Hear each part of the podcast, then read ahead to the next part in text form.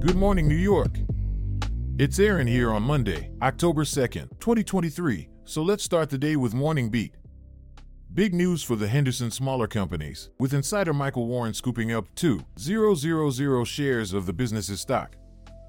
The total transaction being a pleasant 14 pounds, 180. Portland Marathon painted a beautiful picture yesterday with thousands showing their strength and perseverance.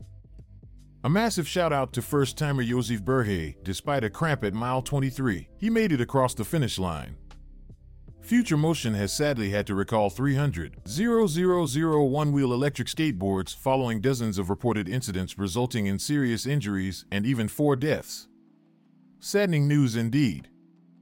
In political news, an attempt in the U.S. Congress to block defense assistance to Pakistan has been decisively defeated with 298 lawmakers voting against the amendment. It's a reminder of the complexities of international relationships. And now over to Jenna for the weather. Thanks, Aaron. Looks like we're in for a glorious day, New York.